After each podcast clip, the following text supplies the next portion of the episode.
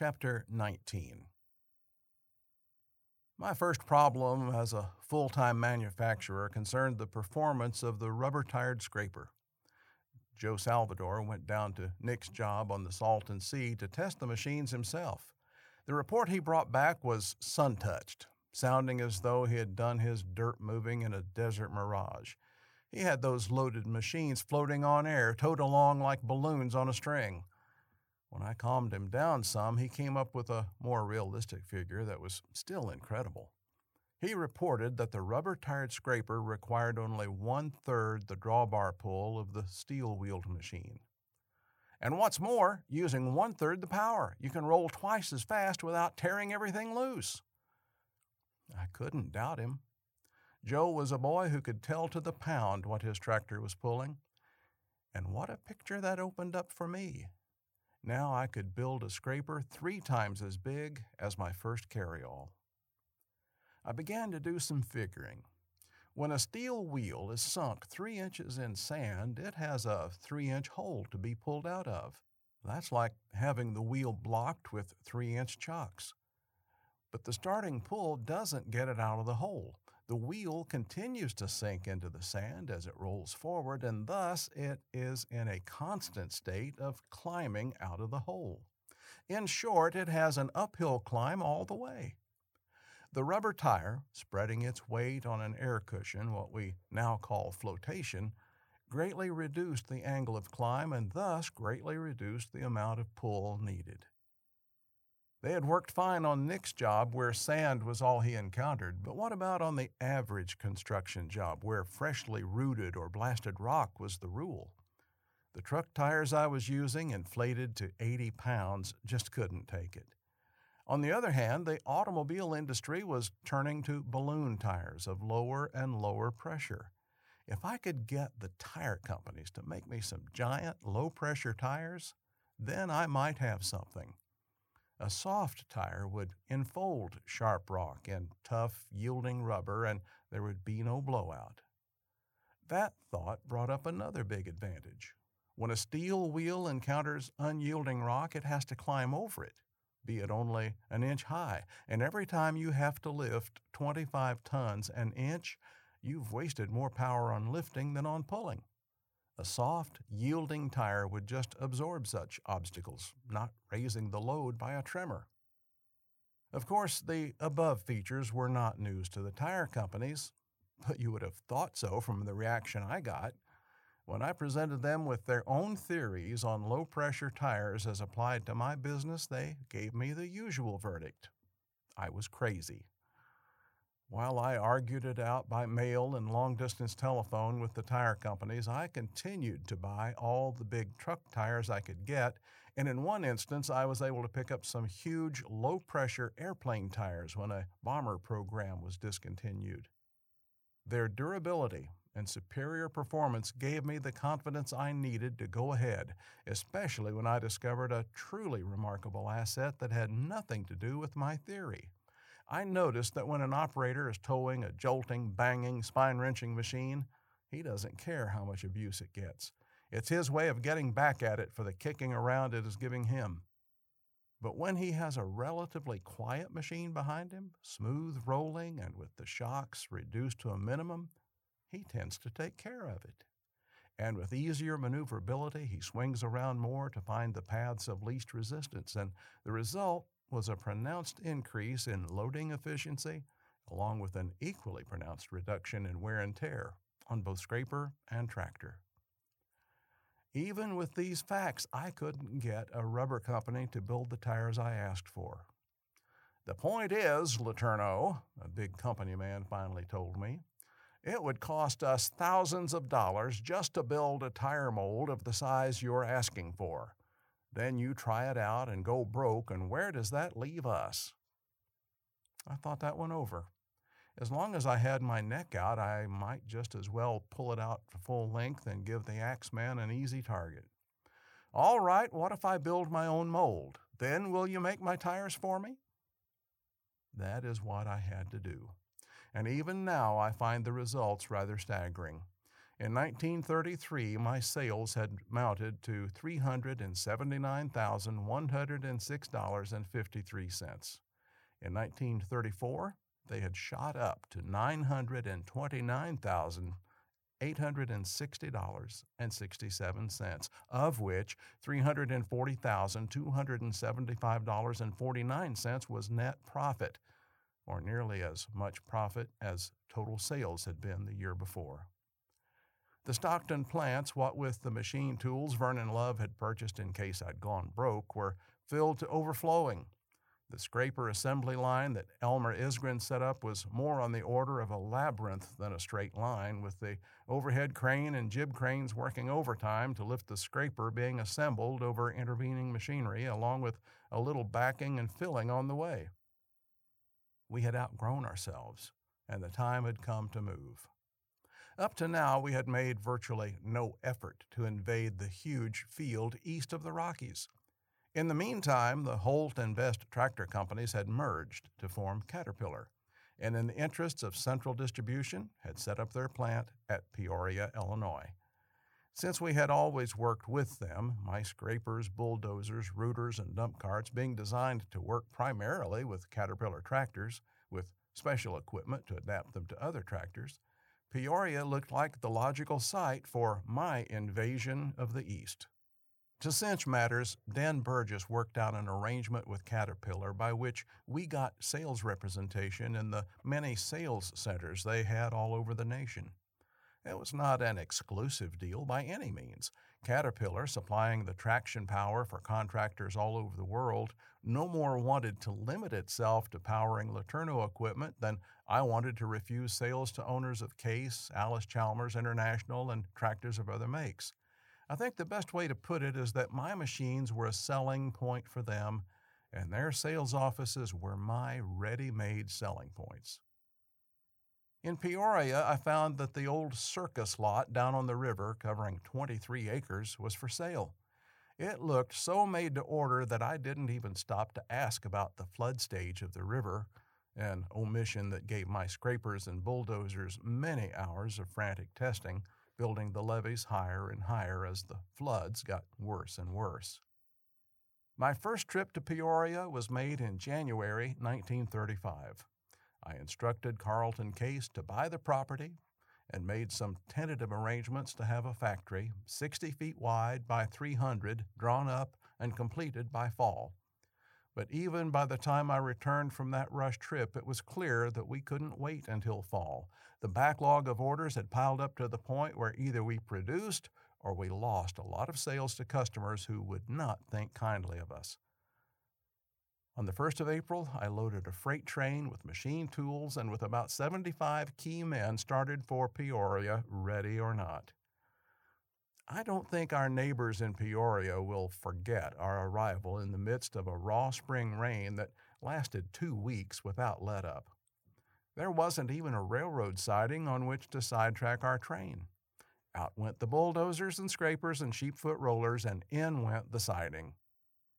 The factory site was just mud, with some surveyor's stakes sticking up, but off to one side was some slightly higher ground, less soggy than the rest. We tied into a power line, got our welding equipment going, and overnight welded a crane around the chassis of a tractor. Maybe the circuses that had once occupied the old lot had set up faster, but in three days the crane had unloaded all the machine tools, carried them to the high ground, and they were in operation, turning out the first of the 13 scrapers we built in the rain that month. By the end of that month, too, we had the foundation in for the factory, and as fast as the roof went up, we moved the machine tools under cover, shutting them down only for the length of time it took to move them and bolt them to the floor. Said Pop Cook, Bob isn't rushing this factory just to get us out of the rain. He just doesn't want to pay for all the tools we're losing in the mud. Through all of this, Evelyn was right with me. I remember the day some industrialists' wives came to call to welcome her to Peoria. She was down at the factory site, using the family Chevrolet to snake steel beams off a flat car so we could clear the track for another trainload of steel. And that reminds me of our house. Case had bought for us a large old frame house. big enough, he wrote, for all five kids. Our son Ben had been born on March 21, 1934. And a good thing it was big. As fast as our homeless crew arrived from California, Evelyn began taking the boys in until we had 24 of them, and seven of us bedded down and fed there on two shifts of day and night workers. It worked out fine during the week, and you only had to be careful about not stepping on anybody in the dark, but on Sunday, when both shifts were home, it got a little crowded. The confusion didn't end with the completion of the factory in September. When the last weld was finished, we just hauled the welding machinery around to the back and welded on another factory the same size as the first. And when that was done, tired of patching, I sent them around to weld on another section to double the size again, bringing the total length to 1,200 feet. Most of the machine tools which filled it I had invented for my special purposes, and about this time I began to notice I was being called RG. All my associates from California called me Bob, and I thought the RG was just the Eastern way of addressing the boss by his initials. Well, maybe so, Bob, said Pop Cook, but the way I heard it, the RG stands for Rube Goldberg. All of this was exciting enough, but as far as my partnership with God is concerned, one of the big events of my life occurred on the day I was called upon to address the Peoria Chamber of Commerce. The whole idea of standing up in front of a lot of men terrified me. I still hadn't been able to talk to anything larger than a young men's Sunday school class, and not too well there. What could I tell a Chamber of Commerce meeting?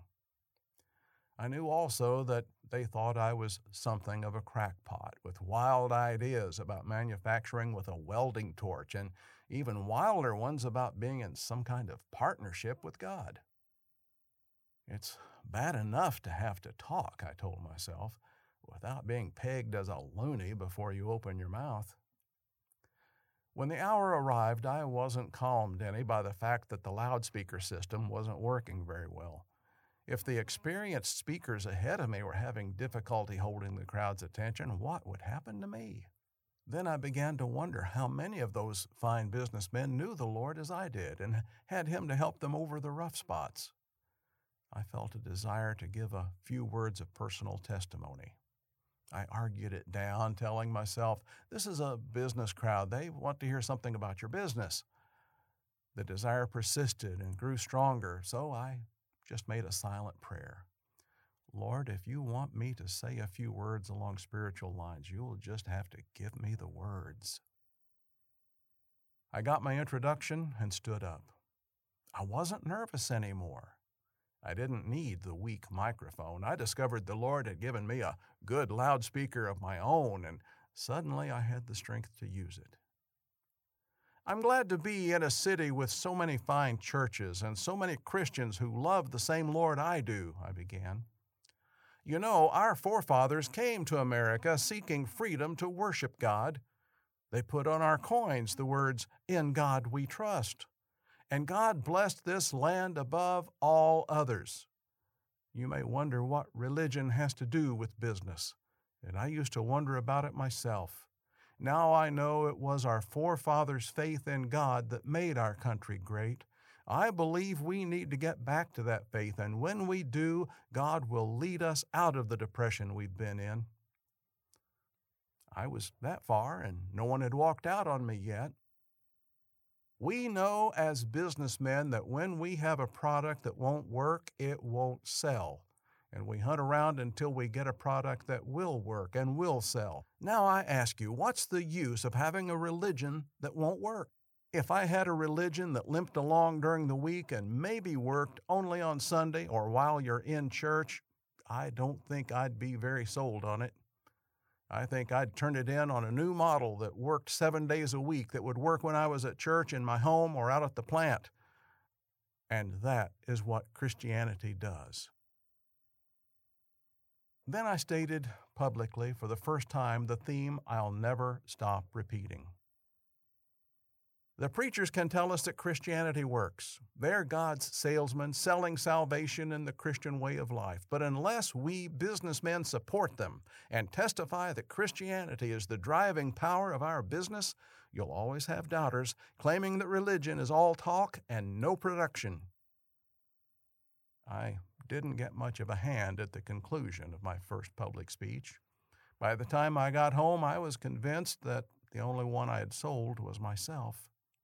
Evelyn and I found a seat on the back stairs that no boarders were occupying at the moment and figured it out.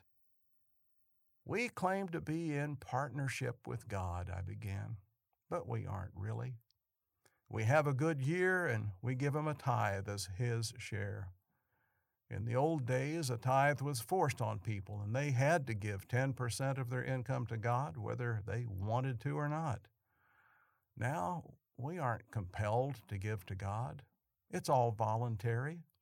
The only thing is, when you consider what God has done for us, we ought to do better for Him out of gratitude than the doubters had to do by law. You get right down to it, and we believers aren't doing a bit more than the doubters had to in the old days. Now, what's on your mind, Bob? asked Evelyn. Just this. I think we've got to do more, I said. The idea had been with me a long time, and the talk with Evelyn gave it form. Let's set up a foundation, a foundation dedicated to God and His works. We give half the stock in the company to the foundation and keep half for ourselves. Then half of what the company makes goes to the foundation and half goes to us. Well, that sounds fine, Bob, said Evelyn, but. But what? Well, the company is getting so big, and pretty soon it will be doing all the work. You, you know what I mean? I didn't, but I could sense what she was driving at. A hick from Duluth and a small towner from Stockton, and neither one of us with a high school education, and sales zooming toward a figure that would go over the two million mark for 1935. She was frightened, and now that she brought the subject up, so was I. You mean if we just give God half the profits of the company, we won't feel anything personal about it? I asked. She nodded. Your brother Bill tells me we'll have over a half million profit this year. If we give half of that to the foundation, what can we do with a quarter of a million dollars? The most I have ever spent in my life on the house was $5,000, and, well, it's just too much. Okay, we'll give half the company profits to the foundation, and then we'll give half of our own income to keep it personal. How, how does that sound? I thought that sounded fine, but Evelyn wasn't through. That still leaves an awful lot. But I thought I saw the end of the line. That goes back into business for expansion, I said. It wasn't the end of the line. Since then, we've been able to increase the holdings of the foundation to 90% of our common stock and 90% of our income. Currently, the LeTourneau Foundation is worth some 40 million after distribution of 10 million to religious and educational works. Once more, I called in Carlton Case. I want you to set up a foundation for us, I said, a foundation to sponsor religious, missionary, and educational work for the greater glory of God. I don't know what the laws are, but I want you to fix it so that the funds of the foundation can never be used for company or personal purposes. If for any reason the foundation is dissolved, its resources are to be turned over to the Christian Missionary Alliance Church. I clearly remember his answer. You're out of your mind, he said. But then, you always were. Whereupon he became one of the staunchest supporters the foundation ever had. But even while I was organizing the foundation, another strange thing was happening. Unbeknownst to me, several ministers had been present when I gave my talk before the Chamber of Commerce. I think they came to see what kind of man it was who claimed to be in partnership with God. and fully expected to find a religious fanatic.